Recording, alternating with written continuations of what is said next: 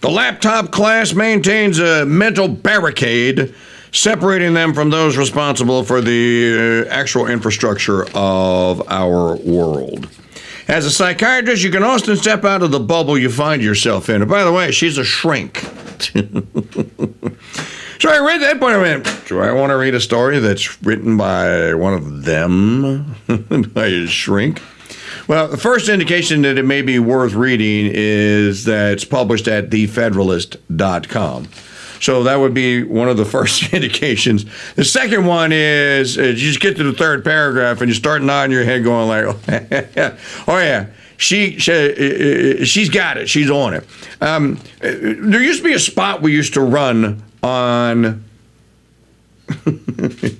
used to be a spot we used to run on the uh, Crusade channel about uh, useless people that were hanging around water coolers playing air guitar. Uh, this is those people. In my current bubble, an affluent leftist environment, almost everyone belongs to the laptop class. Now, how many of you out there in Ubu Media Land that may be watching this or in Radio Land on the Crusade channel at crusadechannel.com or on one of the preview streams. Uh, you can uh, listen, for example, on TuneIn, on the TuneIn app. That's the preview stream, though. Very low quality. I would go and upgrade at crusadechannel.com forward slash parrot and use coupon code parrot and get a whole year for 20 bucks. In my current bubble, in an affluent leftist environment almost, everyone belongs to the laptop class. They are the ones who can work from anywhere, negotiate comfortable, flexible office home office structures where uh, they only interact with fellow white collars. They think climate change is the worst threat to us and release a suffering sigh at the barista when they don't serve oat milk. Is there really such a thing as oat milk? It's not real milk. Uh, uh, oats don't produce milk. What is oat milk? Yeah, what's oat milk? Hell if I know. According to Marc Andreessen, they are best described as, quote, Western upper middle class professionals, you see, who work through a screen and are totally abstracted from tangible physical reality and the real world consequences of their opinions and beliefs. Wait a minute, I think I know some of these guys. I think I know this guy.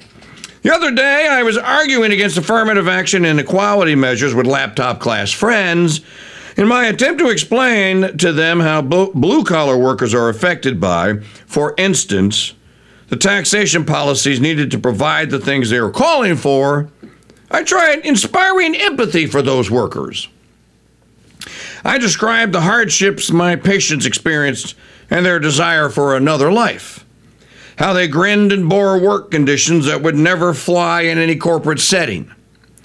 The unfair wages that barely increased despite seniority, tedious, repetitive tasks that granted uh, that grated on nerves and gave chronic aches in young bodies. I told them how. Now listen to this. This is just perfect. I told them how the women I treated for depression and insomnia after years of working double shifts or sometimes two jobs in service industries or retail saw an immediate improvement. Immediate improvement with sick leave. Because what they really longed for was serving their families, not customers.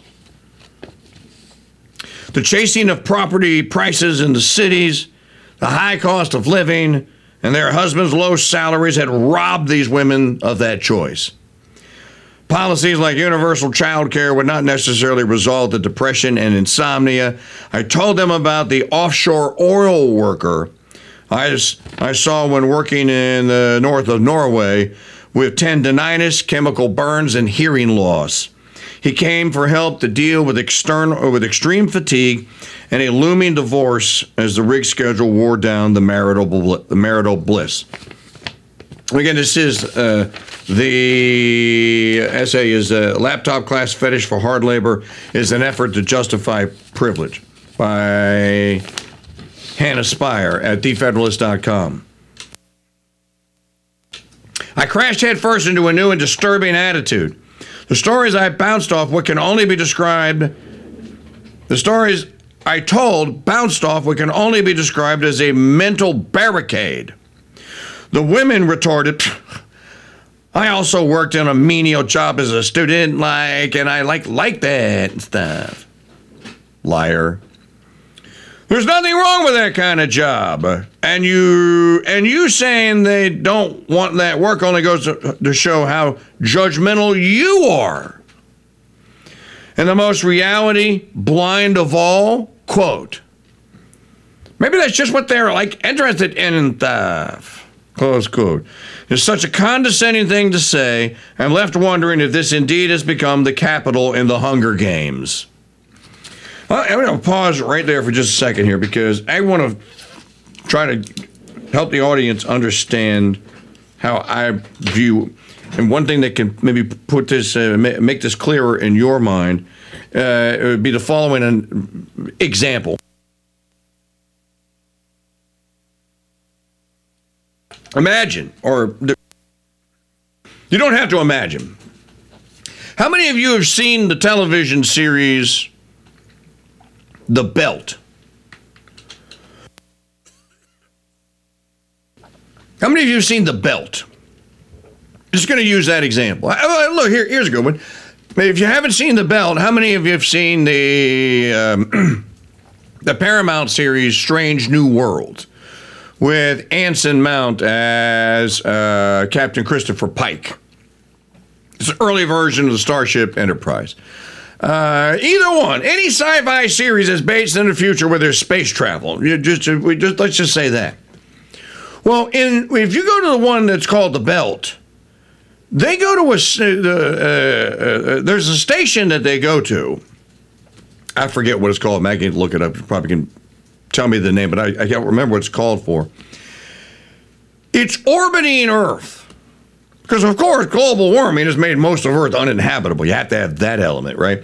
So it's orbiting Earth. And it's massive. It's a city. it's the size of New Tenochtitlan. That's New York City for the uninitiated. It's massive. And they do the exterior CGI shots of this thing you know, and they show that it's made out of some kind of metal, and you can actually see that there are panels that are kind of stacked or welded together or whatever. And you know, you go from one node to the next. There's another one that's uh, that's out near the actual asteroid belt. That's a mining, uh, kind of a mining colony. That one is ma- that, that one's the size of Nashville. Now, why do I bring that up?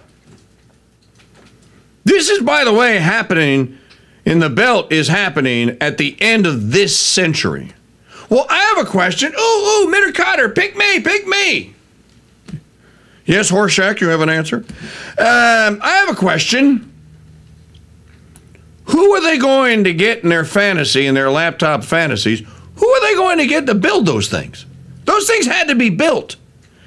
You look at the, the, the star base that the Enterprise docks at to, to, to get repaired. It's also the size of a city.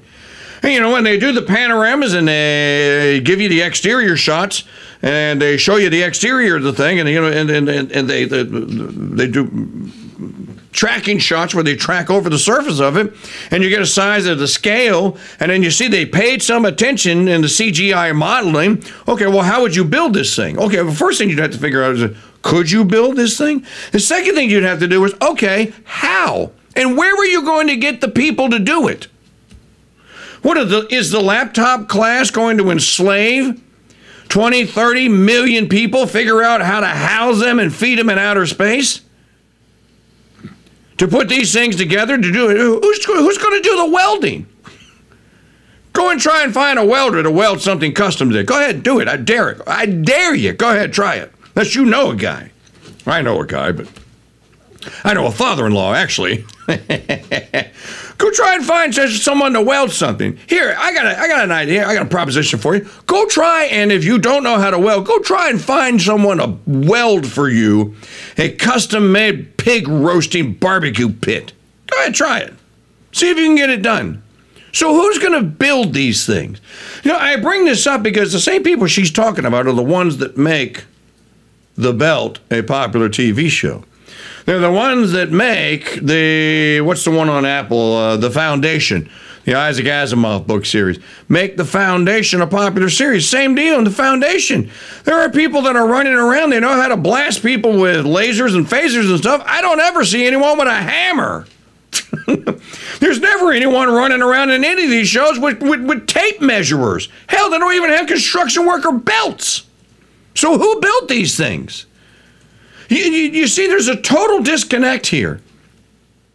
If this is the future that you laptoppers, you internet snobs, if this is the future that you want, how are you going to get Joe Sixpack? How are you going to convince Joe Sixpack to leave Hooterville and a Shiner Bock beer to go do the same thing for you so you can have your little space city and avoid the global warming. Oh, it's like so hot and stuff.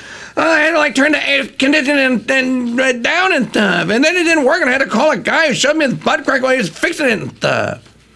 How are you going to get that guy? How are you going to convince him and a couple of million like him to leave Earth, go into space, and build your space station? Last hour, I was asking a question Does anyone think about how we have lost now an entire generation of young people? Will probably never hear, unless they go to an old school concert somewhere, will never actually hear music being generated on analog instruments and then transmitted directly to their ears. Because you won't get it today on any of the streaming services. You know, our streaming service, crusademax.com, that all of you should go to right now and become members of and start sharing it. Our streaming services, we say one of our mottos is it's, it's Spotify for people who don't want to go to hell. Uh, there are analog recordings on there that we had to digitize. But point being, most stuff that is consumed today, including this radio broadcast, I wish we could trans. Well, you know what? This hour we actually are trans. You want to hear this show on analog? Well, no, because we had to digitize it to send it to place in Florida for the shortwave. But you can kind of get a, a facsimile of analog by going to 50, 5750 kilohertz on a shortwave radio right now, and you will hear me.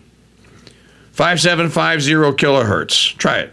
Uh, the, point being, she's talking about these uh, the, the, the, the laptop class. We've created an entire class. I don't argue it. how it's almost a new species. Predominantly 20 and 30 somethings who don't even know how a hot water heater works. I have no clue. Build a space station. you can't even change a light bulb. What's going to happen when things start breaking? Well, get a good idea of that because it's happening right now. Things are breaking all over the United States and the Western world. Politicians are throwing their hands up. We need more billions of dollars. What do you need billions of dollars for? Well, we got to fix it. Well, who's going to fix it? Ever driven by a site where they're actually working on roads and stuff? You see those guys? Who's being told as a 10 year old that someday you can work on that road crew?